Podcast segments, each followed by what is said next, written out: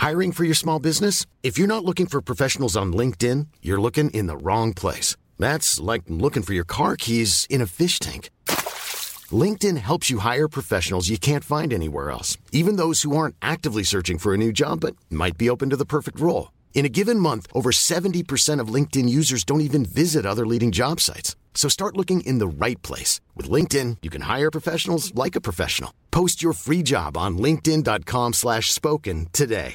Life is full of awesome what ifs and some not so much, like unexpected medical costs. That's why United Healthcare provides Health Protector Guard fixed indemnity insurance plans to supplement your primary plan and help manage out-of-pocket costs. Learn more at uh1.com. Hey, it's Sharon, and here's where it gets interesting. Raise your hand if you want salon perfect nails for just $2 a manicure. Yeah, me too. With the Olive and June Mani system, you can say goodbye to expensive services that take hours and hours and love your nails more than ever. I would know I've been doing it for years. Get 20% off your first Manny system with code PERFECTMANI20 at oliveandjune.com slash PERFECTMANI20. That's PERFECTMANI20 at oliveandjune.com slash PERFECTMANI20. Alors, est-ce que je peux vous demander ce que vous faites dans la vie? Je vous en prie. Aujourd'hui, c'est à moi de vous le dire. Au commencement était l'action. Continuez à inventer. Je sais pas ce qui vous attend, je sais pas ce qui va se passer, mais on peut pas tout piloter. Vivez-le à fond. Je suis Sarah Crosetti et vous écoutez La Bascule. Ici, on s'invite dans l'intimité d'hommes et de femmes au parcours inspirant et singulier. On questionne l'art et la manière dont ils habitent le monde, le remettent en question et le redessinent à leur façon. Discute de ce qui les fait vibrer, des moments clés de leur existence où ils ont basculé vers d'autres horizons que ceux vers lesquels on les avait orientés jusque-là.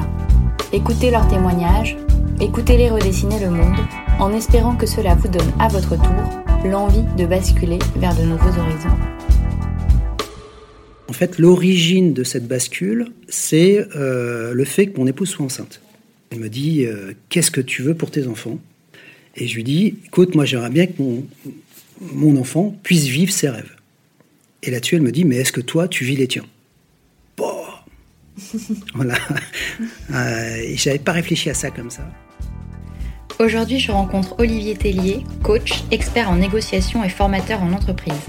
Olivier accompagne les entreprises et les individus sur des problématiques aussi diverses que la connaissance de soi, le relationnel au sein des équipes ou le développement des compétences. Formé à la négociation, à la PNL et au coaching, Olivier a développé des techniques pour permettre à chacun de prendre conscience de sa valeur et d'affirmer ses différences. Lui-même passé par un brutal processus de bascule il y a quelques années, il livre ici ses conseils précieux pour commencer une introspection, faire le point sur sa vie et ses envies et mettre en place un projet qui nous tient à cœur. Ensemble, on évoque la notion de cycle, la frontière mince entre destin et hasard, et l'importance de suivre ses rêves et de parfois couper le sifflet à son moi intérieur. Bonne écoute Je suis marié, j'ai deux enfants, Rémi qui a 21 ans euh, et Anaïs qui en a 19. Voilà, donc euh, un mec de Schnorr, euh, issu d'une famille d'ouvriers et avec des parents qui ont essayé aussi de sortir de leurs conditions. Donc du nord, immigré dans le sud aujourd'hui, il fait beaucoup plus beau. Puis c'est bien pour le moral. Et puis très engagé sur tout ce qui est parallèle, donc éducation alternative. J'ai créé l'école Montessori d'Avignon, mes enfants ont fait Montessori bien évidemment, plus Waldorf. Euh, très engagé dans le sport. Euh, j'étais euh, sportif à petit niveau et puis responsable, enfin président d'un club d'aviron sur Avignon, trésorier chez dans une troupe de théâtre et puis aussi président d'un fonds d'investissement qui avait pour vocation de financer les jeunes artistes. Tout ça en une petite trentaine d'années. Voilà un peu mon parcours. Et aujourd'hui? Aujourd'hui, mon métier consiste à accompagner les gens dans le milieu professionnel, accompagnement managérial dans le milieu professionnel, soit à titre particulier, enfin en tout cas de l'individu, dans sa relation à son job ou à son équipe, soit au titre du collectif, c'est-à-dire permettre au projet de se réaliser. Et donc si on revient au niveau professionnel aujourd'hui, parcours rapide. Euh, je fais de grandes études parce que euh, tous les autodidactes rêvent que leurs enfants fassent de grandes études, donc euh, j'y ai pas coupé. donc je me suis fait un bac plus 5. je vois pas trop l'utilité aujourd'hui d'avoir fait autant, si ce n'est d'avoir accédé euh, à des fonctions rapidement. Euh, derrière ça, j'étais passionné par la négociation et je voulais devenir le meilleur des, négociateurs. Donc je me suis formé en parallèle à tout ce qui était PNL, Enneagramme, euh, analyse transactionnelle, analyse systémique, et puis aussi au coaching. Et en 2001, je crée le premier institut de formation de coach pro en France, CoachUp. Et euh, en parallèle de ça, une autre société qui s'appelait ADH, qui avait pour vocation euh, d'accompagner euh, les gens au coaching. Voilà.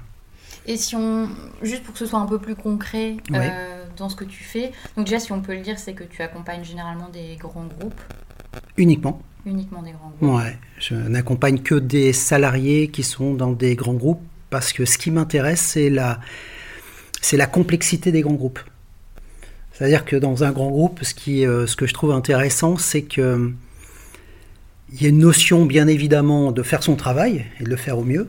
Mais ensuite, il y a toute une, euh, toute une logique qui sous-tend, euh, qui, est, qui est présente dans les grands groupes, qui renvoie à la notion de reporting, ce qui renvoie à la notion de réseau, ce qui renvoie à la notion de veille. Et ce qui est intéressant dans un grand groupe, c'est pas parce que je fais bien mon travail que pour autant je serai élu. Il y a même des gens qui vont passer leur vie sous un coude, bloqués sous un coude, parce que euh, un manager a tout intérêt à faire en sorte que le salarié reste là où il est, plutôt que de le voir évoluer et donc de perdre cette ressource qui jusqu'à maintenant le satisfait pleinement.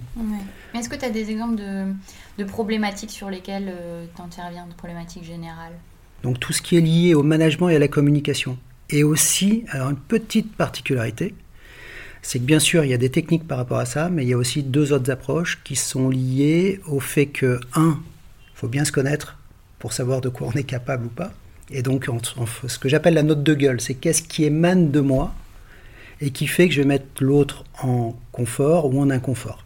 Donc tant que j'ai pas conscience de ce qui émane de moi, bah, il y, a des, y a des moments, euh, les gens sont amenés à dire euh, je le sens bien ou je le sens pas. La question c'est euh, pourquoi est-ce que je ne le sentirais pas Et est-ce que, est-ce que le fait de ne pas le sentir, c'est simplement parce qu'il est l'opposé à moi? Donc ça c'est intéressant de voir dans la relation à l'autre quelle est la part qui me revient. J'ai coutume de dire que dans une relation, quelle qu'elle soit, c'est jour 49-51. Après, à vous de choisir à quel endroit revient le 51 ou le 49. Donc ça, c'est le premier aspect. Deuxième aspect que j'aime bien, c'est qu'il y a une notion de cycle. Donc euh, quand on commence à, observer la vie d'un individu ou d'une organisation, on s'aperçoit qu'il y a des hauts et des bas, il y a des cycles. Et globalement, chaque personne, chaque organisation a son propre cycle. Donc cette notion de cycle, qui s'appelle, ça vient de Frédéric Hudson, qui était un psy américain et qui a fait euh, le modèle d'Hudson ou les cycles de changement d'Hudson. C'est un outil qui est extrêmement pertinent. Et le troisième élément qui, me plaît bien, c'est d'accompagner les gens à travers leurs talents. Parce que je pense que euh, nous ne sommes pas les hommes et les femmes de toutes les situations. Et qu'à partir du moment où on sait qui l'on est, où l'on est, il y a de fortes chances de pouvoir contribuer pleinement et s'épanouir à contribuer. Je ne sais pas si j'étais très clair dans ce que j'ai dit. Oui, oui, Alors on va revenir sur la notion des cycles, mais avant toute chose, je voulais d'abord revenir sur ton parcours parce que tu es passé assez rapidement sur le fait qu'effectivement tu avais fait un bac plus 5 et que tu n'as pas tout de suite fait euh, ce que tu fais aujourd'hui. Et hmm. donc avoir un peu plus de, de profondeur sur euh, ce que tu faisais et puis ta bascule aussi personnelle à toi et pourquoi à un moment tu as changé euh, d'orientation. Ok, donc moi en fait, mon père voulait que je sois ingénieur. Donc euh, c'était la suite logique euh, du statut d'ouvrier à passer à celui d'ingénieur, euh, gravir les échelles, les échelons dans l'échelle sociale. j'ai donc passé un bac E. Ensuite, je me suis dit plus jamais de ma vie je vais faire des maths. Donc je suis parti en DUT Tech de Co. J'ai fait un master en développement des administrations et des entreprises. Et puis ensuite, c'était la mode. Donc j'ai fait un master en marketing. Euh, et, en fait, l'idée aussi, c'était de trouver le moyen de... Parce que les deux dernières années ont été très, très, très, très longues. Et donc, je voulais essayer de raccourcir le temps. Et donc, je suis parvenu à trouver une entreprise qui m'a financé euh, mes études en échange euh, de quelques jours de présence. L'alternance d'aujourd'hui, qui n'était pas encore tout à fait le cas à l'époque. Donc je suis rentré en tant que chef de produit junior, le rêve sur le papier en tout cas. Et ensuite le groupe voulait impérativement pour pouvoir évoluer qu'on passe sur le terrain. Donc j'ai fait commercial 10 mois. Et ensuite je suis passé direct responsable des ventes national, puis directeur commercial, etc. etc. Donc ça c'est le côté tout beau, tout rose. Euh, et Hudson en parle très bien de ça. Donc euh, j'arrive à 30 ans euh, avec un événement quand même majeur, c'est qu'on m'annonce que je suis trop jeune pour supporter le développement à venir du groupe. Et je découvre que là où tout se passait merveilleusement bien, en tout cas de mon point de vue, rien n'allait plus, et que j'allais être remercié sans même comprendre le pourquoi de tout ça. Quoi. Donc là, waouh, énorme claque. Parce que là, tu avais quel âge quand tu dis 29 ans. Ok. Ouais. Effectivement, t'es déjà jeune. Ouais. Et j'ai rien vu venir. Très clairement, rien vu venir. À fond dans le business, à fond dans la performance. Euh, truc de dingue. Et en, plus, à fond sur le reste. C'est-à-dire que aussi à me former sur les cours du soir ou certains week-ends, un week-end par mois, à la PNL à l'époque, donc pour devenir un négociateur hors pair. Hmm. Et le jour où on m'annonce, bah non, euh, on va devoir se séparer, et puis euh, tu vas pouvoir voguer sous sous d'autres horizons euh, et autres cieux, bah, j'ai pas, j'ai rien vu venir. Mais rien de chez rien de chez rien. À un tel point, c'est que l'annonce m'a valu trois, trois jours d'immobilisation dans le lit tellement j'étais bloqué au niveau du dos. Voilà, une bonne somatisation. Et au retour du week-end, nous avons décidé avec mon épouse de revendre la maison qu'on venait d'acheter. Ça faisait dix mois qu'on l'avait. Et l'idée, c'était d'être beaucoup plus léger pour pouvoir affronter ce qui allait se présenter. L'histoire fait que je suis resté, ceux qui avaient voulu euh, ma perte sont partis, et en échange de quoi on m'a offert, euh, en dédommagement, je vais dire, euh, les pays de l'Est. Donc France plus pays de l'Est, avec la création de joint ventures, une en Pologne, une en Tchéquie. Donc tu es quand même resté dans la même boîte. Ouais, parce que je savais pas quoi faire, je savais pas où aller, c'est ça le truc de fou. on te remercie de l'équipe dans laquelle tu étais, mais on t'a remis euh, sur une autre zone en fait. Ouais. Ok. Ouais. Donc ça c'est une première bascule qui est un peu forcée entre guillemets. En fait, la première bascule, c'est, je pense qu'elle vient, ça démarre bien avant. En fait, la, en tant que directeur des ventes, j'avais aussi à charge le marketing ce qui paraissait logique dans l'esprit de mon patron de l'époque en disant bah, Tu as fait des études de marketing, fais donc du marketing. Donc refond des packaging, des politiques commerciales, etc. etc. Et en fait, j'ai galéré.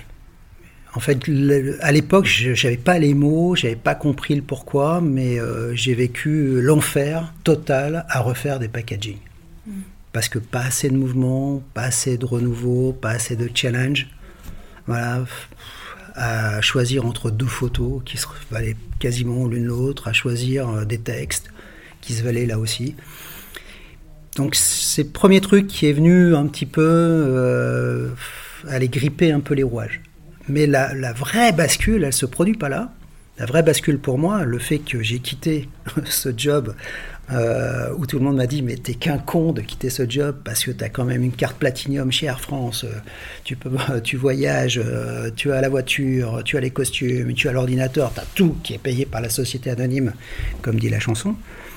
Qu'est-ce que tu vas partir? En fait, l'origine de cette bascule, c'est le fait que mon épouse soit enceinte.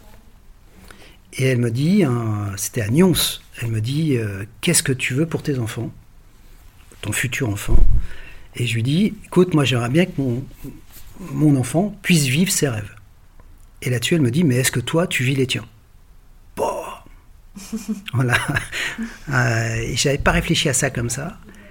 Et la réalité, c'est que depuis que je suis tout petit, je voulais créer ma boîte. Mais difficile de créer une boîte quand on sait rien faire. Voilà, j'avais pas de, j'avais pas de savoir-faire technique, c'est-à-dire je savais pas faire du pain, faire des meubles prendre des photos ou quoi que ce soit. La seule chose que je savais faire, c'était vendre et puis aider les autres à vendre. Donc la question, là, à ce moment-là, elle était un petit peu bizarroïde. je voyais pas trop quoi faire ni comment faire. Mais pour autant, je voulais créer ma boîte. Et donc, euh, c'est ça qui a commencé réellement à m'amener dans cette réflexion, mais qu'est-ce que je pourrais bien faire, vers quoi je pourrais aller, sans vraiment avoir une idée, ni en tout cas pas de la forme. Voilà pas de la forme, peut-être même pas trop du fond. Mais ça, c'est un truc assez partagé. Il y a beaucoup de gens qui ont envie de monter une boîte, mais qui savent pas forcément de quoi. Bah oui. Et oui, parce qu'en fait, au départ, la question, euh, je pense que c'est à partir d'où, à partir de quel point je réfléchis à ça. Et la- la- le vrai premier problème qui se passe, c'est quand on essaye de créer quelque chose, la première chose, c'est on essaye de regarder ce qui se passe. C'est-à-dire qu'en fait, on va chercher une, une inspiration extrinsèque, extérieure à nous. Et c'est là où les choses se compliquent. Parce que c'est extrêmement compliqué. Alors il y a des gens qui, qui ont ce talent d'identifier ce qui pourrait être amélioré dans ce qui est extérieur à eux. Il y en a. ok? On appelle c'est un talent qui est clairement identifié, qu'on attend, qu'on appelle le talent de l'explorateur.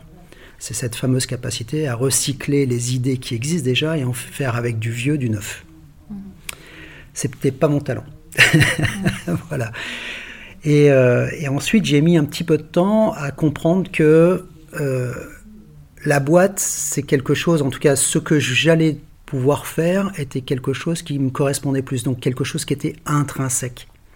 Et donc, pour aller chercher ce- cet aspect-là, il faut impérativement de l'introspection.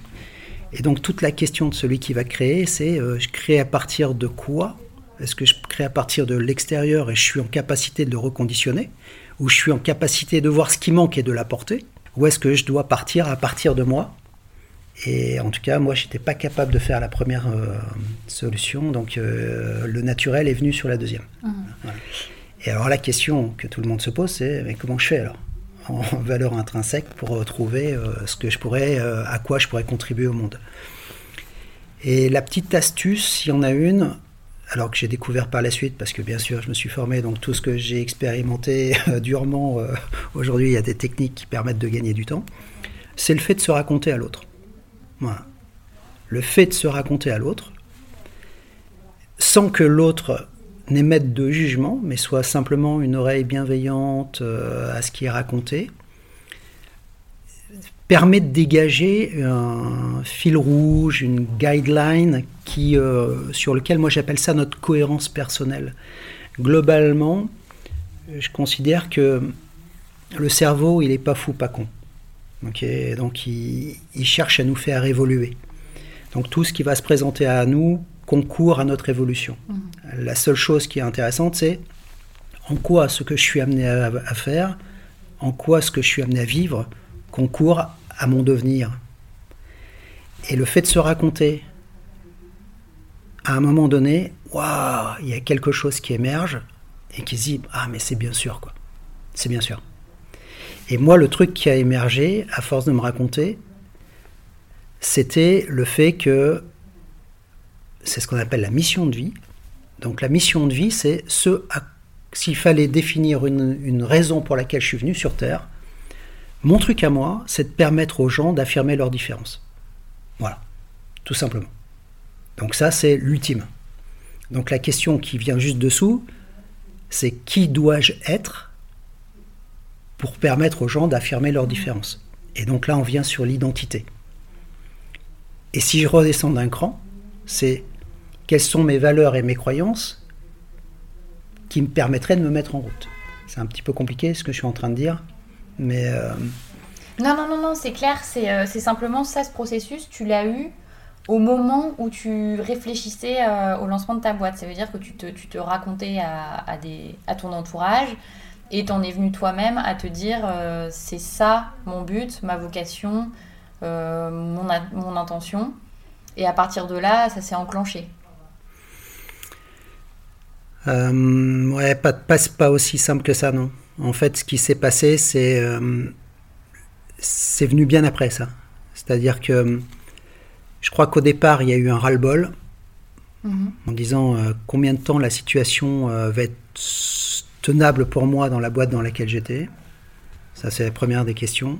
Deuxième des questions, l'arrivée, le fait que mon fils Ouais. euh, soit né. Donc là, il y avait une forme d'urgence à me dire, mais je ne peux pas ne pas réaliser mes rêves si je veux que lui demain les réalise. Oui, mais ça, ce qui est drôle, c'est que souvent, l'arrivée d'un enfant, ça peut aussi faire le, le schéma inverse et quelqu'un qui, qui s'accroche du coup à sa sécurité en se disant Bah non, maintenant j'ai un enfant, je vais pas commencer. euh, Ouais. Et toi, en fait, ça a fait l'effet inverse. Tu t'es dit non, euh, si j'ai un enfant, ça veut dire que je vais être un peu son modèle ou, ou je vais lui transmettre des choses et il faut que du coup, moi-même, j'expérimente des choses qui m'enrichissent. Je voulais juste pas être le responsable de son non-devenir. Ah. Donc c'était purement égoïste. ouais, c'est plus là-dessus. C'est-à-dire que là, là, la question, elle est intéressante parce que ça renvoie à plein de choses, mais globalement, quand j'ai, quand j'ai décidé de donner ma démission, je ne savais pas vraiment ce vers quoi je pouvais aller. J'avais dans mes bagages énormément de formation, comme je l'avais dit, euh, Enneagram, PNL, analyse transactionnelle, analyse systémique, et puis euh, mes deux années de coaching. L'idée de départ, c'était de dire, tiens, je pourrais bien négocier pour le compte d'autres entreprises et me rémunérer sur les gains à l'achat que je générais. Le fait est, c'est que quand j'ai ça maturait, mais c'était pas hyper évident. Je voyais pas quelle forme ça pouvait, ça pouvait prendre, s'il fallait y aller ou pas. Et je me suis dit, mais je risque de ne jamais passer à l'action. Parce qu'à bien y réfléchir, si je fais ma colonne des plus et des moins, à la fin, ça s'annule. Mmh. Aujourd'hui, je sais que c'est une connerie de faire la colonne des plus et des moins. Mais à l'époque, je ne le savais pas. Donc, j'ai fait ma colonne des plus, des moins, et je me suis dit, mais jamais je vais passer à l'action. Donc, ce que j'ai fait, parce que je venais de l'apprendre en formation, j'ai mis une option mentale.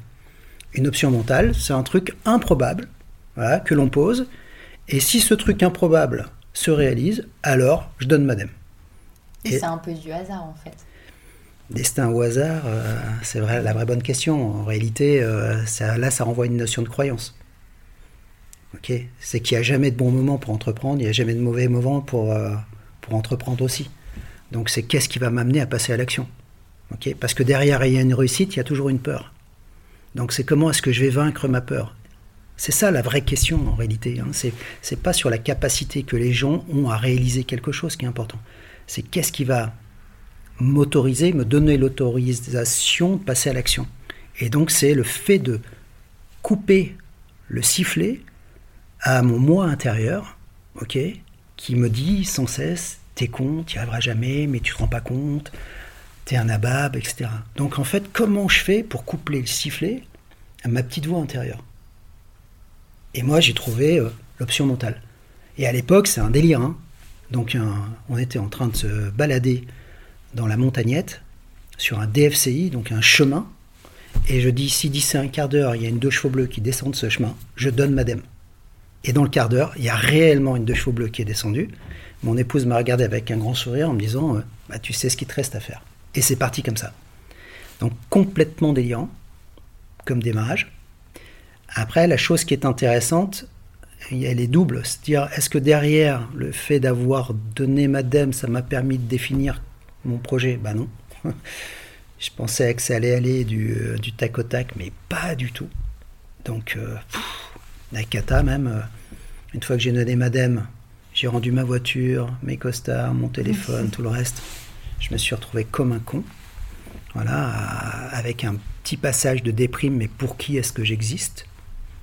Deuxième chose, l'erreur fondamentale, c'est d'avoir tout quitté, un monde pour un autre monde, sans aucun réseau, sans aucun lien. Donc tout redémarrer à zéro, mais total. C'était pas la chose la plus maligne, mais c'est la chose qui me correspondait le plus.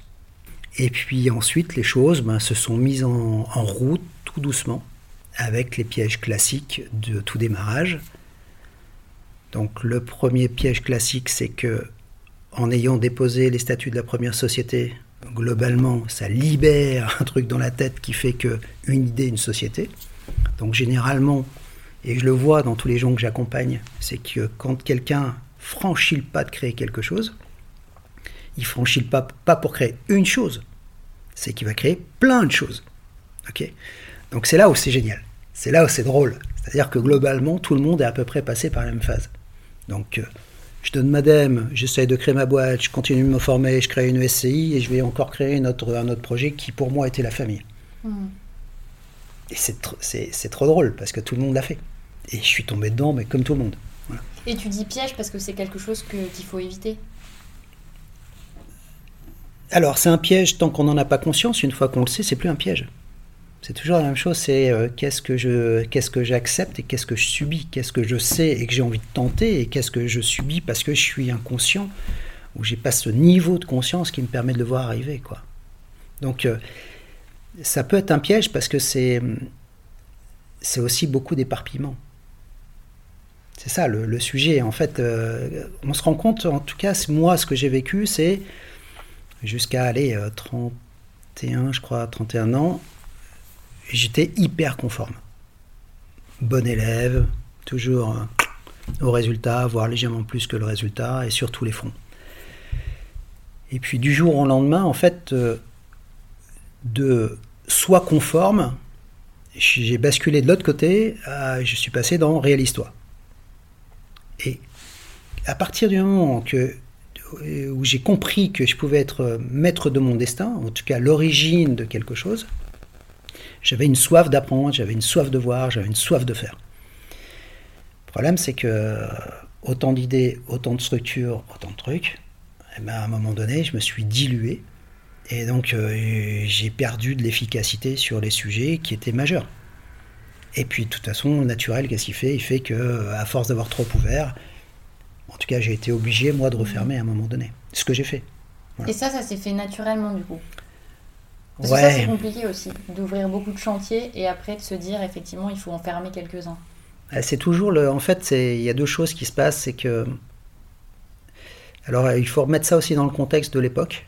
Je pense que. En tout cas, à l'époque, l'accompagnement type coaching ou autre n'était pas autant développé qu'aujourd'hui. Ça, c'est le premier aspect. Donc, soit on était dans le milieu qui était favorable hors centrage, ou en tout cas qui pouvaient limiter l'éparpillement, soit tous ceux qui sont comme moi, qui se sont lancés, même aujourd'hui encore, quand ils ne sont pas accompagnés, qu'est-ce qu'ils font? Ils s'étalent. S'en mettent partout, mais c'est euphorisant, c'est sympa, c'est agréable, et au bout d'un moment, bah, ça, ça, amène à devoir euh, synthétiser. Aujourd'hui, je pense qu'il y a moyen euh, de gagner du temps, il y a moyen de gagner en énergie, quand bien même il faut faire sa propre expérience. Mais le fait de savoir, ça n'empêche pas de se dire ouais j'ai envie de le faire quand même. Mais le fait de ne pas le savoir, on sait qu'on va y aller enfin, directement. Mm. Donc c'est là où ça joue, enfin, la, discussion, en tout cas le sujet, pour moi, hein, pour moi uniquement. Ouais. Ok. Et je voulais revenir sur un point dont tu parlais au début, euh, sur les différentes phases qu'on peut, euh, qu'on peut vivre. Euh, tu l'as un peu dit toi dans ton, dans ton histoire personnelle, mais il y a, un moment où tu es en phase avec ce que tu fais, puis un moment où ça va plus du tout, puis il y a une espèce de notion de cycle dont tu parlais au tout début. Est-ce que tu peux un peu euh, développer, euh, développer ce point? Cycle dans changement d'Hudson. En fait, Hudson met un peu à la poubelle des anciennes règles qui sont le fait de la linéarité d'une vie. C'est-à-dire qu'à une époque, on considérait que je me mariais, j'avais des enfants, j'avais un beau boulot, j'avais ma maison, etc. etc. Donc euh, l'aspect linéaire de la vie. Le fait aussi qu'il euh, y avait des âges où on apprenait et ensuite on restituait. Euh, il y avait aussi le fait d'être, si je voulais réussir dans la vie, il fallait que je sois conforme à ce qu'on attendait de moi. Tout ça, ce sont des règles qui nous ont été transmises de génération en génération et qui sont totalement fausses. La règle aujourd'hui, en tout cas tout le monde peut le vérifier pour lui-même, c'est qu'il y a dos et des bas, voilà, que l'on peut apprendre tous les jours, que aujourd'hui ceux qui réussissent le plus, ce ne sont pas ceux automatiquement qui sont conformes à ce qu'on attend d'eux, mais ceux qui sont plutôt conformes à eux-mêmes. Hein, la notion de dedans-dehors, donc maintenant c'est le dedans qui importe plus que le dehors. Donc euh, aujourd'hui on sait qu'il y a des cycles de changement, et ces cycles de changement, c'est comme si le changement était continu dans nos vies. Et on l'a tous vécu. Il y a des moments dans la vie où tout fonctionne, même si on n'y fait pas vraiment attention. Et puis il y a des moments où rien ne fonctionne, même si on essaye de faire au mieux de ce qu'on peut. Voilà, jusqu'à la machine à laver qui vient de tomber en panne. Donc ce truc-là, c'est Hudson qui le dit. Et globalement, Hudson, il dit, bah, comment est-ce qu'on peut définir un cycle? On peut déjà le définir avec deux choses. C'est le niveau d'énergie. Premier point, est-ce que j'ai ou pas d'énergie? Et le deuxième point, c'est mon état d'esprit? Est-ce que je suis positif ou est-ce que je suis négatif?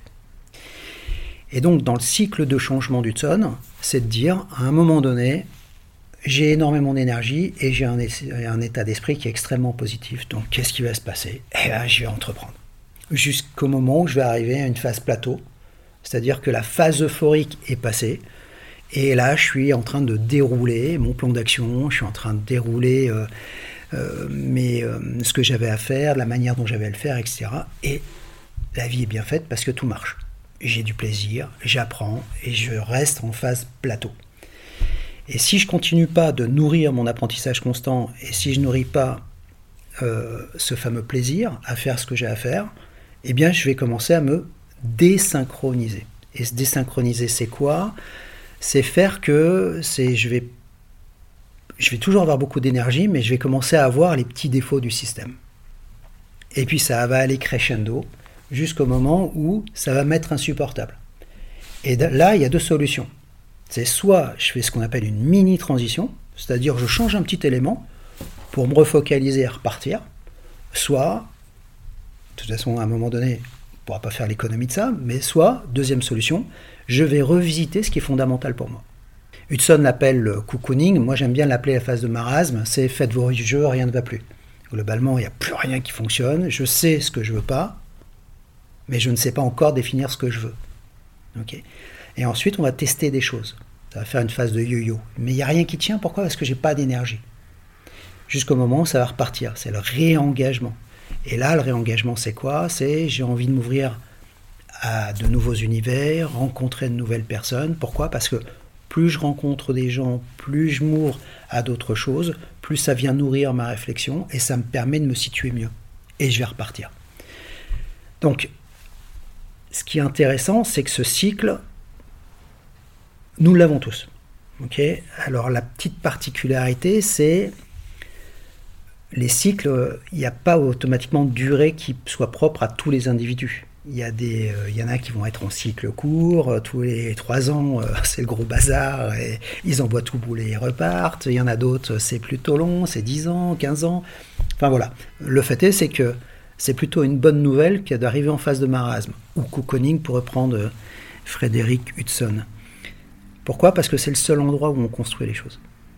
C'est le seul endroit où on se questionne réellement sur ce qui est important pour nous, quelles sont mes valeurs, quelles sont mes croyances, qui suis-je, à quoi je veux contribuer, même si c'est pas clair. Voilà. Oui, j'allais dire, est-ce que tu peux rester coincé dans une phase ou, un entre-deux? Alors, il y a des choses qui sont extrêmement intéressantes au niveau des individus, euh, et plein d'exemples là-dessus. Par exemple, ce sont des gens, en ce moment, j'ai une cliente qui est, elle est commerciale, on a fait les tests sur les talents, elle n'est pas faite pour être commerciale. Moi. Donc, elle s'est fait remercier de sa première boîte. Je lui ai dit, ça vaudrait peut-être le coup bah, d'ouvrir un peu euh, tes chakras, d'aller voir peut-être autre chose. non, non, non, non, j'aime bien le commerce, si tu veux. Elle retrouve un boulot et ça se passe pas très bien. Et de toute façon, ça peut pas bien se passer. Et donc là, elle est en train de me dire, oui, mais Olivier, est-ce qu'on pourrait pas définir une stratégie pour que je continue d'œuvrer dans le commerce en élargissant mon périmètre Eh bien, en fait, il y a deux solutions là. C'est soit je la laisse continuer de faire une troisième expérience, et j'espère qu'elle sera positive pour elle, mais je pense qu'à un moment donné, elle ne pourra pas faire l'économie de se poser la question de ce qui est bon pour elle. Donc oui, il y a moyen de faire que du recyclage. Ah, c'est ça ce que tu appelles le recyclage. Ouais, le recyclage, c'est je garde la même chose et je recommence. Aujourd'hui, euh, ça peut se vivre au boulot, ça peut se vivre dans le couple. Il y a des couples euh, qui se refont assez régulièrement. Pourquoi? Parce que euh, c'était pas le bon partenaire, le deuxième est toujours pas le bon, le troisième non plus, le quatrième, ça devrait sûrement être le bon. Mais la question, en fait, elle n'est pas là. La question, c'est quelles sont les valeurs, qui je suis, qui fait que ça ne tienne pas? En fait, est-ce que je ne suis pas sur un ancien modèle qui fait que de toute façon, en restant dans cet ancien modèle, ça ne pourra pas durer? Ou est-ce que c'est une problématique d'environnement? Si je refais les choses, donc c'est ce qui s'appelle les niveaux logiques, je vous invite franchement à aller regarder ce que c'est parce que c'est vraiment intéressant. Les niveaux logiques, c'est ce que je fais est conditionné par l'endroit où je suis. donc si ce que je fais ne me correspond plus, est-ce que c'est pas lié à l'environnement dans lequel je suis? Et l'environnement, c'est quoi? Ce sont les, lieux, les gens, les actions, les informations ou les objets qui sont à ma disposition. Si aujourd'hui vous rêvez de créer votre boîte ou de changer, mais que euh, vous venez euh, d'acheter une maison, que vous avez des travaux, euh, et que vous êtes inscrit à une formation, etc., vous avez un nombre d'actions qui est tellement important en parallèle de cette envie de changer que peut-être que ça peut vous freiner pour mettre en place quelque chose de nouveau. Vous pourriez être avec des gens qui n'ont de cesse que de vous dire que c'est une bêtise. Donc la première chose, si ce que je fais ne me convient plus, est-ce que je peux déjà agir sur mon environnement? Première bonne question. Si c'est oui, bah faites-le. Si l'environnement, lieu, action, gens, information, objet est, est bien, la deuxième question c'est est-ce que j'ai les compétences pour faire ce que j'ai envie de faire? Si vous ne les avez pas, allez les chercher. Si vous avez les compétences, la deuxième question c'est qu'est-ce qui m'amènerait à créer ma boîte? C'est la croyance. Est-ce que je pense que je peux réussir? Donc euh, est-ce que j'ai peur de quelque chose? Et si oui, quoi? Qui je suis? Et ensuite ma mission. Donc quand on est sur de la bascule avec des choses qui sont vraiment importantes, la phase de cocooning ou de marasme offre cette opportunité-là d'aller revisiter ses croyances, d'aller revisiter ses valeurs pour définir qui l'on est et ce à, quoi on veut contribuer. Oui, mais alors ça justement, je voulais qu'on s'arrête sur ce point, parce que qui je suis, quelles sont mes valeurs, euh, quelles sont mes intentions, concrètement, pour quelqu'un qui est dans cette phase-là, où la plupart des gens qui écoutent souvent sont un peu dans cette phase-là ou dans la phase juste avant, comment euh, concrètement tu te positionnes sur ces questions? Comment je fais pour... pour, pour... Comment tu, tu, fais pour, euh, pour te les poser de manière concrète et pour, et pour trouver un début de réponse? Ben, Généralement, euh, si vous avez un CV, regardez votre CV. Lisez votre CV. Mais pas lire le CV, euh, j'ai occupé telle fonction. Non, non, non, non. C'est à quoi j'ai, quand j'ai pris cette fonction, à quoi j'avais envie de contribuer. Qu'est-ce qui a fait ma singularité? En quoi c'est particulier? À quoi je répondais? Est-ce que je répondais au modèle de mes parents et, globalement, je me suis rendu compte que j'ai toujours été en lutte par rapport au modèle dont j'ai hérité, toujours en lutte, mais toujours conforme. Et peut-être que là, bah, ça vaut le coup de prendre ses, euh, ses, responsabilités et prendre sa distance, celle qu'on n'a pas réussi à prendre auparavant. Euh, la deuxième chose, c'est euh, en quoi est-ce que ce que j'ai fait, je donne un exemple. Moi, j'étais dans une, une famille où la performance est extrêmement importante. Donc, je crois que j'étais euh, pas bébé nageur parce que c'était pas possible, mais à l'époque, je crois. En tout cas, j'en sais rien. En tout cas, j'ai dû faire ma première compétition de natation, euh, je devais avoir 7 ans. Et ensuite, j'ai toujours évolué dans le monde de la compétition. J'ai toujours évolué dans le monde de la performance. Mais globalement, tant que ce qui m'était imposé au niveau des études était décidé par mes parents, j'ai toujours été mauvais. Qu'est-ce que j'étais obligé de faire? J'étais obligé de mettre une rupture. C'est-à-dire que je suis parti en autostop aux États-Unis pour mettre euh, une rupture entre ce que j'avais été forcé de faire ou ce que je considérais euh, devoir faire et ce que j'avais vraiment envie de faire. Et donc il y a eu un moment où il a fallu que je mette une rupture. Et donc dans mon fonctionnement personnel, pour passer à l'action, il me faut une rupture. Donc pourquoi est-ce que j'ai mis mon option mentale avec ma deux chevaux? Parce que si j'ai une suite logique d'événements, j'agis pas. Moi, il faut que j'aille au clash, il faut qu'il y ait une rupture, il faut qu'il y ait un défi, il faut qu'il y ait quelque chose à affronter pour pouvoir récupérer l'énergie et passer à l'action. Donc si je me regarde, si je regarde en tant que spectateur ma, la façon dont je vis, ok, ça me donne déjà mon mode d'emploi. Mmh. Voilà, ça c'est le premier aspect.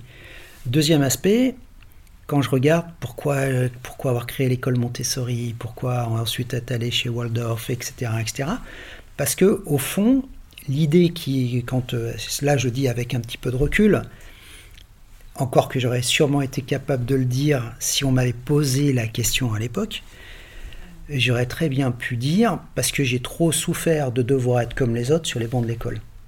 Et j'ai jamais été entendu ou euh, pris en compte pour ce que j'étais. Donc c'est là où la mission permettre à chacun d'affirmer sa différence est née. Elle est sûrement née de là. Mmh. Après, dans la manière de permettre aux gens de se réaliser, il n'y a pas automatiquement le coaching ou l'accompagnement. Il y avait peut-être d'autres formes. Sauf que sur mes capacités, sur ce que je savais, moi je le savais qu'à partir des, techniques, pas plus que ça. Quoi. Je sais pas si j'ai répondu. Sur l'intention, qui est pour toi euh, aider les gens à être vraiment euh, ceux qu'ils sont, oui. c'est quelque chose d'hyper précis. Oui. Tu vois, et c'est ça qui est, je trouve ça très complexe pour quelqu'un qui est un peu perdu, de se dire quelle est ma mission, sachant le niveau de précision. Ouais. Alors il y a deux choses. La première chose, c'est que tout seul, c'est impossible. Hmm. Ça, il faut oublier quoi. Ok. Et la deuxième chose, c'est euh, il faut en parler à peu de personnes. Il faut en parler à très peu de personnes de vos projets parce que plus le projet vous en parlez à beaucoup de monde, moins il a de chances de se réaliser. Pourquoi? Bah Parce que en fait, chacun a son avis sur votre projet. Ah, ok. Ok? Donc vous passez une énergie folle à essayer de justifier le bien fondé de votre projet, sauf qu'ils ne sont pas vous et vous n'êtes pas eux. Ouais. J'étais affolé par ma liaison, mais c'est bon.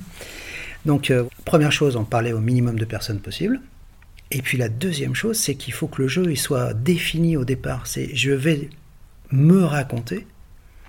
J'ai pas besoin de jugement, j'ai juste besoin que tu me questionnes. Pour que tu m'amènes à exprimer ce qui se cache derrière mon action. Et en fait, que ça fasse pas sens pour l'autre, c'est pas très grave. Parce qu'à un moment donné, ça va faire sens pour vous. Mm. Et c'est ça, c'est en ça que l'autre est important. C'est le miroir, c'est vraiment hyper important, quoi ce que les Anglais appellent le mirroring, hein, c'est ni plus ni moins que ça. Hein. Et donc c'est là où c'est intéressant de, se raconter. Donc ça, ça peut être avec un proche, un ami, euh, quelqu'un de la famille. Mais... Quelqu'un qui est payé euh, pour ça. Oui, ok. Sachant qu'aujourd'hui, des techniques d'accompagnement, il y en a de très efficaces. Et puis, euh, il y a des gens qui sont vraiment doués pour ça. quoi. Pas moi, mais les autres, oui. Et justement, la question de l'environnement, parce que tu l'as évoqué plusieurs fois. Comment tu fais pour euh, à la fois justement t'en imprégner, écouter les retours qu'on peut te faire ou, ou aussi être à l'écoute de ce qui se passe autour de toi et en même temps à un moment te dire, comme tu le dis, stop, j'écoute aussi ce que moi j'ai envie de faire, même si justement la plupart des gens autour de moi sont pas forcément ok avec, avec ce que je vais faire ou ne le comprennent pas tout simplement. Bah, s'ils comprennent pas, il faut pas chercher à leur expliquer. Oui, mais la limite entre euh, tu te nourris aussi des réflexions que tu as avec ton entourage et avec ton environnement et un moment tu, arrêtes cet échange et tu, vas dans la direction qui te semble la bonne. La problématique, c'est en fait c'est les biais cognitifs. Les biais cognitifs, c'est euh, la manière dont l'autre écoute. Donc euh, le biais, euh, enfin maintenant c'est complètement vulgarisé, hein, c'est j'écoute, je retiens, je n'entends que ce qui confirme mon opinion première. Donc si je discute avec quelqu'un qui pense qu'il faut se mettre à son compte il faut entreprendre, il va être à fond.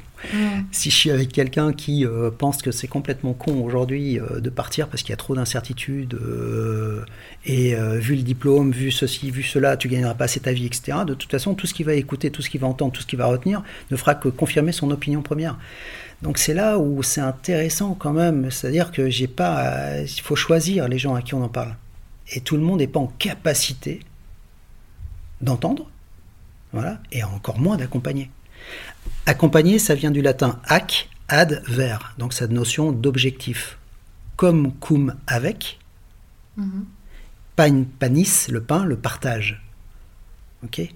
Donc si je ne suis pas en capacité d'échanger avec quelqu'un qui peut euh, comprendre mon objectif, pas la peine d'essayer. C'est du temps perdu, c'est de l'énergie de dépenser. Enfin, je suis un peu dur là-dessus, hein, mais sous couvert en plus, les conseils, je t'aime trop ou euh, c'est trop important pour moi que tu réussisses, c'est pour ça que je te le dis.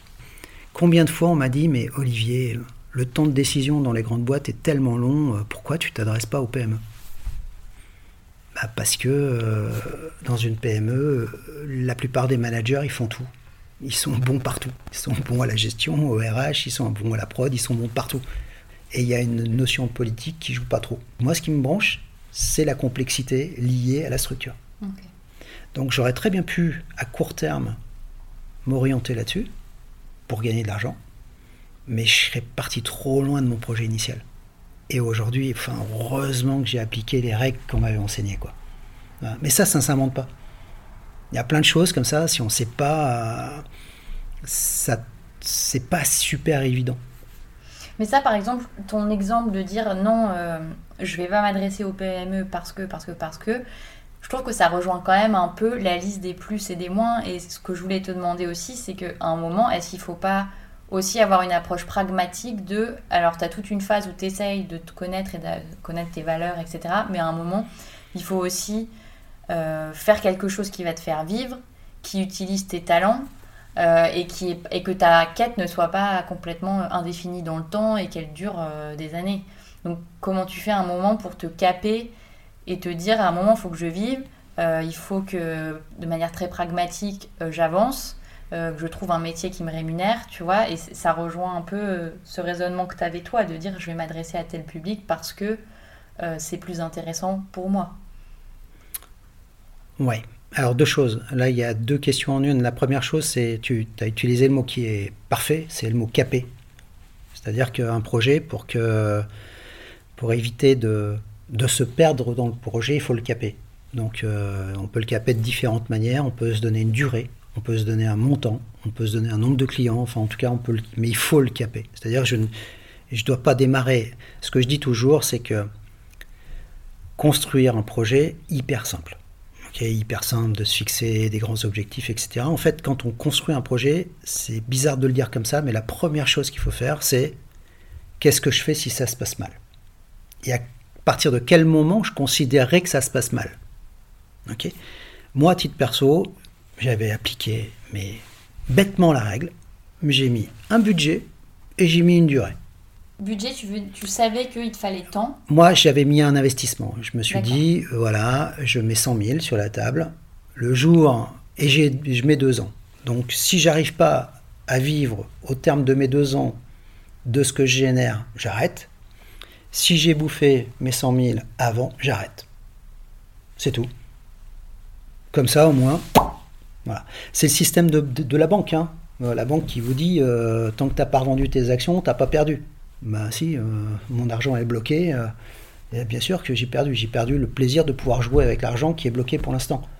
Donc c'est ça, toute l'astuce, elle est là. Hein. C'est, de dire, il faut que je reste mobile. Et pour être mobile, il faut, absolument se. Quoi. Ça, c'est le premier aspect. Deuxième point que tu évoques, enfin, est-ce que je suis clair là déjà ouais, Deuxième point que tu évoques, c'est en quoi est-ce que je suis sur mes talents? Ça, c'est un truc qui se fait pas tout seul. Ok, globalement, c'est quoi mes talents? Non, mais parce que j'avais en tête euh, l'exemple de quelqu'un qui, euh, qui s'entête à dire euh, j'ai envie de faire ça, mais qui est mauvais dans cette discipline, alors qu'il a plein d'autres talents qui sont beaucoup plus accessibles et beaucoup plus faciles. Mais tu vois, il y a beaucoup de gens qui vont se dire bah non, j'ai envie de faire ça parce que là, je remets tout en cause, tu vois, je, claque la porte et pour faire quelque chose qui me passionne et donc je vais aller vers quelque chose qui me passionne, mais qui n'est pas forcément spontanément le truc le plus simple pour cette personne. Est-ce que, tu vois, c'est difficile, je trouve, la, la, frontière entre tu t'entêtes dans un truc où tu mets pas toutes les chances de ton côté et tu fais un compromis entre ouais, ça, ça me passionne un peu moins, mais en même temps, j'ai ça, ça, ça, comme tu disais, sur le CV, il y a ça, ça, ça, telle compétence que j'ai un peu naturellement, ou comme la nana qui veut être commerciale, mais qui n'a rien pour être commerciale. Tu vois, est-ce qu'à un moment, il faut t'entêter dans ta direction parce que c'est un truc euh, que tu as vraiment envie de faire? Ou est-ce que tu dois être un peu plus rationnel en listant les, tu vois, tes, forces et tes faiblesses? Bah Déjà, la première chose, euh, pour gagner, il faut pas avoir peur de perdre. Si j'ai peur de perdre, c'est pas la peine d'y aller. Parce que je suis assuré quasiment de ne pas y arriver. Donc ça, c'est premier point. Euh, deuxième point, il faut faire un peu de preuve de réalisme, mais aujourd'hui, euh, soit j'ai une mauvaise vision de moi-même, ouais, possible, mais de toute façon, euh, la ressource, elle existe. C'est-à-dire qu'aujourd'hui, savoir où sont mes talents, je ne parle pas de compétences, hein, je parle de talent. Euh, c'est facile. des outils, les outils existent. Les compétences, si j'ai performé là où j'étais, il n'y a pas de raison que demain je ne performe pas. Donc, sauf si je change radicalement de sujet. Peut-être. Mais aujourd'hui, il y a moyen de se faire accompagner, il y a moyen de se former, il y a moyen, il y a, c'est quand même, il y a quand même énormément de possibilités. Maintenant, si je suis inconscient, je suis inconscient. Là, là je vais pas pouvoir faire grand-chose là-dessus. Mais euh, si par exemple on est sur une bascule de euh, je quitte ma boîte, euh, j'aspire à autre chose, et ce autre chose, euh, la boîte en tout cas m'offre un bilan de compétences, bah, prenez-le. Prenez-le. Mais bien sûr qu'il faut le prendre. Pas, d'hésitation à avoir. Aujourd'hui, je crée un business. On sait aujourd'hui que votre profil psychologique va déterminer la manière dont vous allez monter votre business. Donc on sait qu'il y en a qui vont être amenés à faire des études de marché avant de se lancer, et puis il y en a d'autres qui vont fonctionner comme moi, de façon intuitive. Est-ce qu'il y en a une ou l'autre qui est bonne? Non, il y en a une qui me correspond et pas l'autre. Donc des règles de fonctionnement, enfin je pense pas, enfin si je suis pas fait pour ça, de toute façon la bonne nouvelle c'est que ça ne fonctionnera pas. Et si je me cape, de toute façon il faudra que le match s'arrête. Mais je ne peux pas faire l'économie d'essayer. C'est ça le truc. Parce que de toute façon, tous ceux, là j'ai monté, l'année où je monte la boîte, en fait j'en monte pas une, j'en monte trois dans la même année. Dans les trois, il n'en reste plus qu'une, celle d'origine. Donc euh, est-ce que c'est con de l'avoir fait? Euh, Oui et non. oui, parce que j'aurais pu euh, m'économiser pas mal de sueur. Maintenant, c'est bien de l'avoir fait parce que je sais que je ne referai plus. Hmm. Voilà. Ouais, j'entends. Et après, quand je te dis ça, c'est parce que je pense à l'exemple notamment de Pedro Correa que j'avais interviewé dans hmm. un précédent épisode, où il te dit Bah, moi, quand je décide de quitter euh, ma banque, j'ai plusieurs pistes. J'aime la photo, j'aime écrire, j'aime la musique. Et en fait, il se dit pas Je vais lancer trois projets dans chaque, euh, chaque domaine, mais il se dit concrètement où est-ce que j'ai euh, le plus de facilité et où est-ce que je vais gagner ma vie le plus facilement par rapport à ce que je fais? Et c'est comme ça qu'il choisit d'abord la photo. En éliminant dès le départ les deux autres. Et en fait, c'était pour ça ma question, c'était de dire, euh, est-ce qu'à un moment, il faut avoir ce type de raisonnement un peu pragmatique pour euh, continuer sur ta lancée, ou est-ce qu'au contraire, toi, tu as eu une approche différente qui était euh, moi je crée plusieurs trucs et puis in non, en fait euh, j'ai pas cherché à créer plusieurs trucs. C'est ce que je disais au départ en fait euh, au tout démarrage j'avais une idée plus ou moins allez précise de ce que je voulais faire accompagner les gens à la négo ou négocier pour eux. Le fait est c'est que ça s'est pas produit ou ça s'est pas amorcé comme ça donc j'ai plus fait de la formation de négociateurs que, que négocier pour leur compte et ensuite, sur cette problématique-là, est venue se greffer une autre problématique qui était une problématique managériale. Donc en fait, il y a eu ce, cette suite logique d'événements. En parallèle de ça, deux autres idées, deux autres sociétés. Et c'est là l'erreur. En fait, erreur pas erreur, en réalité, euh, oui, ça m'a coûté un peu cher, oui, ça sur plein de sujets. Maintenant, heureusement que je l'ai fait, parce que celle-là, je la referai plus. Deuxième chose, j'ai jamais réfléchi et euh, j'ai jamais réfléchi sur le retour sur investissement. En fait, c'est pour moi, c'est un non-sujet. C'est-à-dire pourquoi c'est un non-sujet? Parce qu'à partir du moment où on est dans son élément, automatiquement on performe.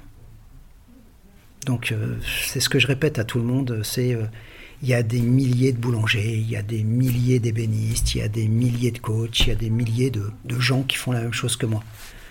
Est-ce qu'ils sont comme moi? Non. Est-ce que ce sont des concurrents? En fait, pas vraiment. Ils ils parlent pas du même endroit, ils n'ont pas la même, le même vécu, ils n'ont pas la même approche. Il y a de la place pour tout le monde. Et s'ils fonctionnent très bien et que si je fonctionne très bien, bah, tant mieux. Donc euh, je pense que on a toujours le... Ouais, on a les clients qui nous ressemblent, on a la réussite euh, qui, qui, est, euh, qui est logique quand on est dans son élément. Je, enfin, ça, c'est une croyance. voilà. voilà réellement le truc. C'est-à-dire que ma croyance, c'est si je m'éclate à faire ce que je fais, normalement, il y a une chance pour que je le fasse bien. sauf si je suis totalement inconscient et que j'ai pas les compétences. Mais bon, imaginons que j'ai fait le processus normal. Il y a une chance pour que je le fasse bien. Ou en tout cas, il y a une chance pour même si je le fais pas bien aujourd'hui, je m'améliore demain et j'aurai plaisir à essayer de m'améliorer pour demain. Et donc, je peux viser, euh, viser l'excellence. Voilà. Et si je vise l'excellence, automatiquement, j'en vivrai. Mais c'est peut-être, c'est une croyance en formulant, je me rends compte que c'est une croyance à la con, mais c'est une croyance qui me fait avancer. Ça, c'est intéressant parce que ça rejoint aussi un peu la notion de l'argent que je voulais évoquer avec toi. Parce qu'il y a beaucoup de gens qui m'écrivent en me disant euh, Moi, j'aimerais beaucoup me lancer là-dedans, ou j'aimerais beaucoup faire ci ou ça, mais euh, je suis sûre que j'arriverai pas à en vivre, euh, donc je le, garde comme un hobby. Et c'est de dire, ben toi, au début, en plus, c'est un bon exemple parce que tu pouvais te- référer à rien du tout puisque tu créais quelque chose que personne ne faisait dans ton entourage. Donc, tu pas vraiment de, référent en termes de ce que tu pouvais gagner ou pas. Comment tu as géré ce, rapport un peu à ton revenu et à ce que tu voulais gagner Comment tu en faire euh, ton gagne-pain? Je crois qu'à l'époque, euh, j'ai même pas réfléchi. euh, j'ai même pas réfléchi comme ça. C'est-à-dire que globalement, un truc complètement fou, hein, mais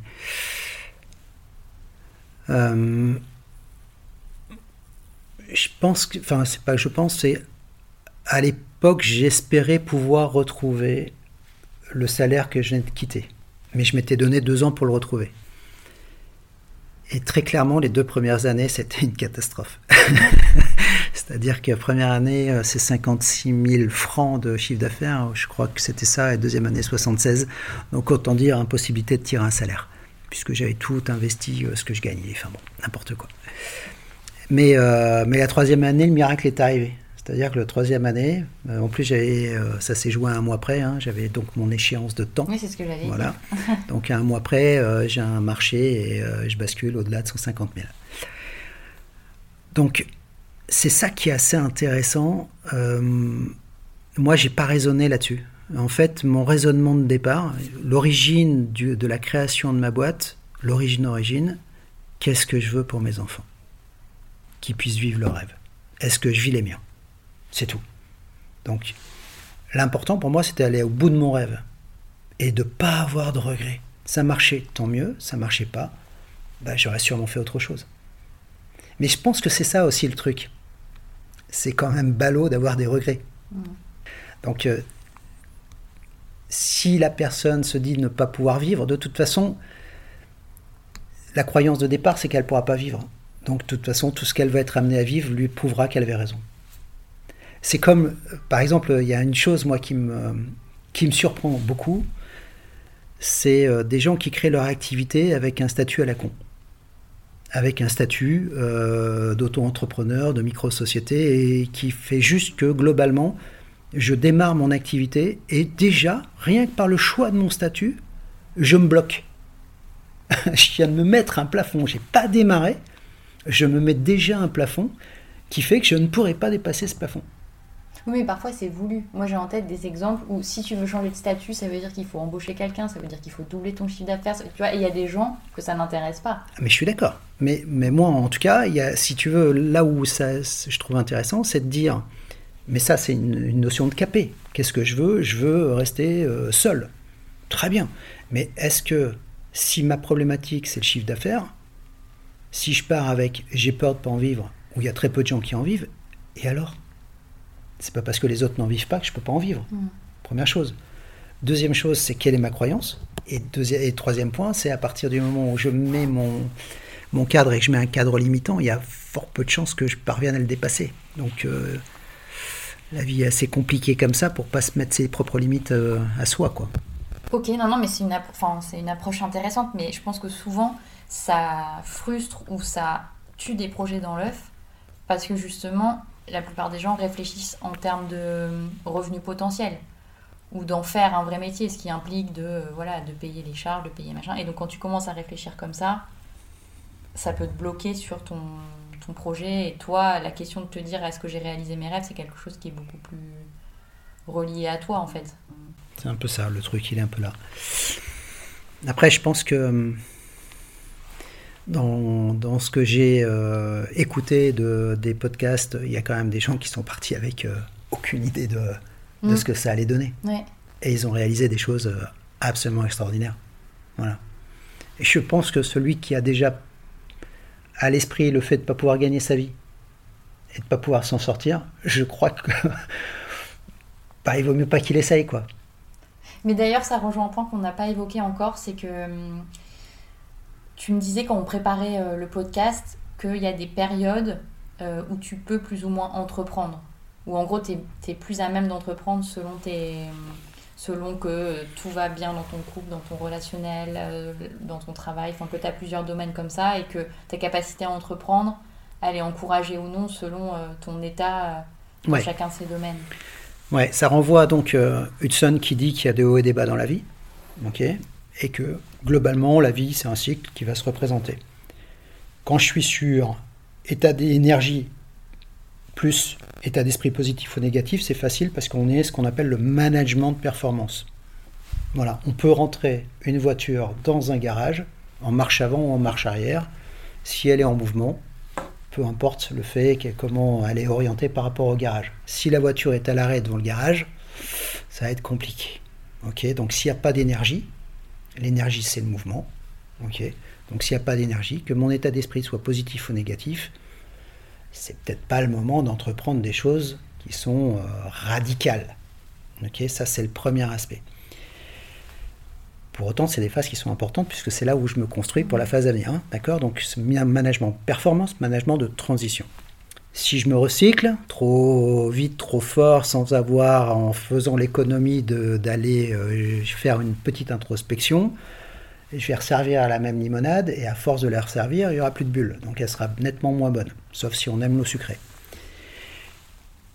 Derrière ça, il y a un autre euh, élément qui renvoie aussi euh, toujours dans la même logique en, coaching, c'est les cinq domaines de vie. Donc, quels sont les cinq domaines de vie? Un, la capacité que j'ai à prendre soin de moi, mais très égoïstement. Ma santé, euh, ce que j'aime faire pour moi. Mon couple, que je sois ou pas en couple, comment je le vis. Ma famille, alors ça dépend quel type de famille vous avez. Il y en a qui c'est des familles extrêmement restreintes, il y en a d'autres c'est très élargi. Voilà, même les amis font partie de la famille pour certains. Le professionnel et social. Donc moi, couple, famille, professionnel, social. Sur ces cinq domaines de vie, chacun des domaines, s'il fallait numéroter de 0 à 10, à un moment donné, on peut définir une note de satisfaction sur chacun de ces domaines. Allez, Imaginons qu'au niveau physique, pour l'instant, état d'esprit et autres, je me sens plutôt pas mal, 7 sur 10. Au niveau du couple, 8 sur 10. Au niveau de la famille, ah, mes enfants sont partis faire les études, il me manque un peu, allez, ah, 5,5 sur 10 parce qu'il faut que je retrouve un nouvel équilibre. Au niveau professionnel, il faut que je me réinvente, euh, sortie euh, Covid, 5, 5,5 sur 10. Et au niveau social, euh, en ce moment, j'en ai plus, mais c'est volontaire, donc je le vis particulièrement bien. Donc là, je me mets à 7 sur 10. En fait, j'ai aucun. Si la moyenne, en tout cas le minimum vital pour moi était à 4, j'ai aucun de mes domaines de vie qui est sous la barre des 4. Donc je peux entreprendre. Si j'avais dans mes domaines de vie deux domaines de vie qui sont sous la barre de ce que je considère être la note minimale, il vaut mieux pas, il vaut mieux pas s'engager. Il vaut mieux d'abord résoudre les problèmes que l'on a plutôt que d'essayer de créer quelque chose. Souvent, il y en a qui disent Oui, mais ça me permettra de mieux vivre mon couple. Ah, ok, qu'est-ce qui t'empêche aujourd'hui de bien vivre ton couple? Est-ce que c'est vraiment rédhibitoire? Est-ce que le fait de créer ta boîte, avec le stress que ça va te mettre, avec le surinvestissement que ça va te mettre, etc., etc., est-ce que tu penses que ça va te permettre d'être plus proche de madame? Eh oui, mais si on le monte ensemble, ça pourrait on pourrait être ensemble. Ok, mais si déjà tu n'arrives pas à le vivre bien, là, ton couple, est-ce que tu penses que le fait de créer une boîte, ça va régler votre problème ou c'est juste une fuite? Ok Donc c'est là où il faut s'intéresser, il faut vraiment faire attention à la notion de causalité, de relation de cause à effet. Il ne faut pas se gourer d'objectifs en réalité. Je ne crée pas une boîte pour aller bien dans mon couple. Mais c'est marrant que tu parles de ça parce que c'était exactement une question que je voulais te poser, c'était faire la différence entre un comportement de fuite et une, vraie décision bah, La fuite, c'est qu'est-ce que c'est de quoi je veux m'éloigner? La décision, c'est vers quoi je veux aller. En fait, moi, j'aime bien la notion de à quoi j'ai envie de contribuer. Qu'est-ce qu'est-ce que j'ai, par mon action, envie d'apporter dans ce monde? À quoi je veux contribuer? Quelle est ma valeur ajoutée? C'est ça le truc. Et si l'origine, c'est éviter quelque chose, m'éloigner de quelque chose qui me bouffe de l'énergie ou qui m'est insupportable, bah ok, c'est de la fuite. Mais c'est pas forcément négatif pour toi. Mais en fait, ce qui se passe, c'est que si j'en ai conscience, c'est une, une, question. Moi, je pense qu'il n'y a rien de positif ou de négatif. Ok, pour moi, c'est pas c'est pas blanc ou noir, etc. Je pense que Aujourd'hui, sur les courants de pensée, on est sur la recherche de l'unité. Automatiquement, créer une boîte, il y a des moments d'euphorie, il y a des moments de désespoir profond, total. Qu'est-ce que je fous là, etc., etc. Donc, tout est dans le tout. Donc euh, je, ma conviction, ma croyance personnelle, c'est non. À partir du moment où je sais où je suis, c'est-à-dire que j'ai un positionnement clair, voilà, je veux quitter cette boîte, je veux quitter cet univers, je veux quitter pour faire quoi? J'en sais rien, mais je peux plus être là. Donc c'est une question de, de survie, c'est une question d'intégrité. Bah vas-y, mais tu le sais que c'est une question d'intégrité. Vas-y, change, pars. Qu'est-ce que je peux faire? J'en sais rien. Est-ce que c'est grave d'acteur Non, c'est pas grave. De toute façon, en avançant, le chemin va se préciser.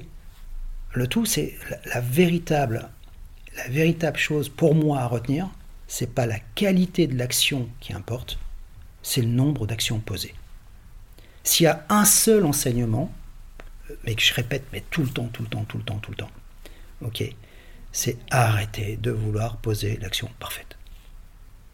Arrêtez de vous sentir euh, tout puissant, parce que de toute façon, il n'y a personne aujourd'hui qui peut prédire ce qui va se passer dans 5 minutes. ni pour moi, ni pour les autres. Donc pose tes actions, pose le maximum d'actions, et quand ton action n'est pas bonne, arrête-toi. C'est tout. C'est pas plus con que ça. Sauf que nous, on se met une pression de dingue, c'est à vouloir créer une boîte, à vouloir faire un changement, quel qu'il soit, hein, on veut que ce soit le bon changement. Mais non Non, non, non, non, non, non, non. Non. Dans tout changement, il y a du positif et du négatif. La question, c'est qu'est-ce qui va t'empêcher de changer? La peur. Nomme ta peur.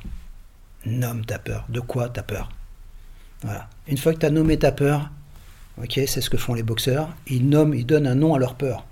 Pourquoi? Pour se familiariser, pour qu'elle soit moins effrayante. Ah bah, si c'est Bob la peur, eh ben c'est Bob la peur. Voilà. Comme ça, Bob la peur, eh ben, fait moins peur.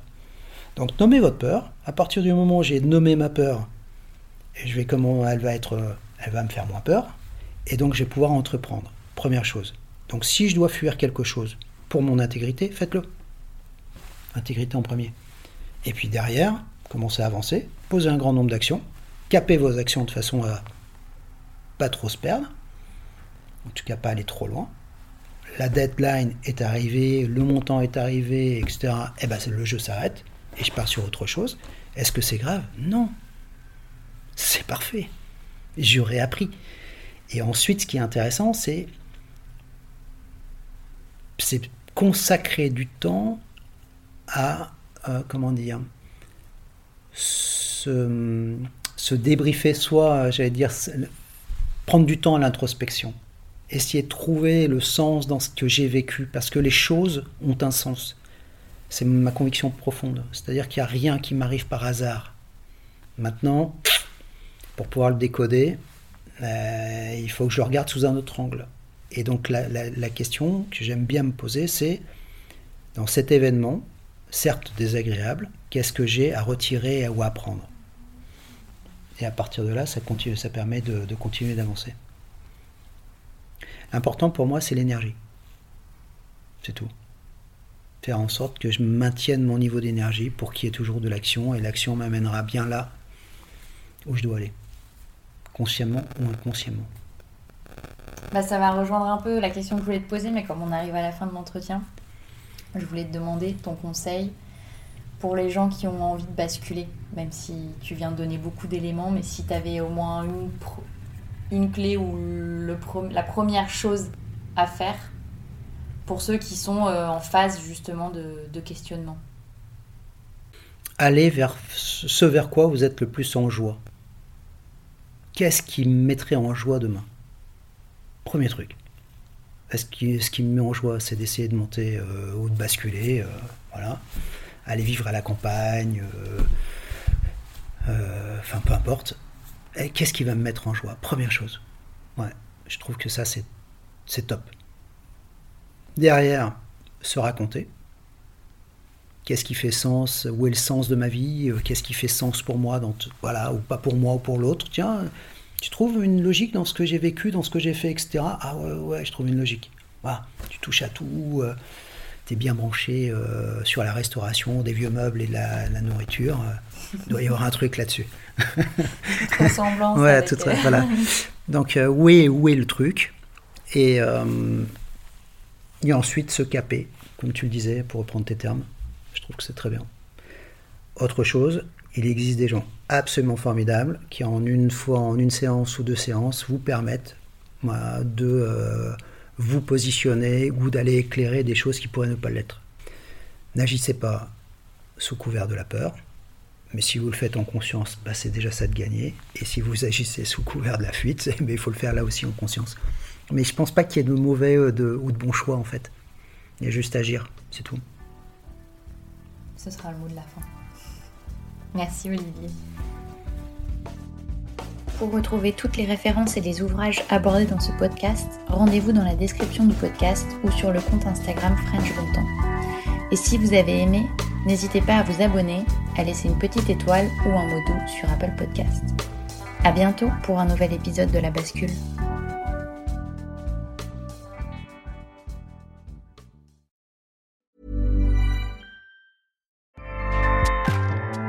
ACAST powers the world's best podcasts. Here's a show that we recommend. The Real Housewives is a guilty pleasure for most, but if you're looking to not feel guilty about that pleasure, tune in to Everything Iconic with me, Danny Pellegrino, where I break down all the messy moments and behind the scenes antics of Bravo's popular franchise. And on Everything Iconic, I also interview celebrity guests like Kelly Ripa, Kiki Palmer, Drew Barrymore, Cameron Diaz, and more about their guilty pleasures, their past work, and so much more. So if you're pop culture obsessed and find yourself watching way too much reality TV like me, tune in to Everything Iconic with Danny Pellegrino wherever you listen to podcasts. ACAST helps creators launch, grow, and monetize their podcasts everywhere. ACAST.com.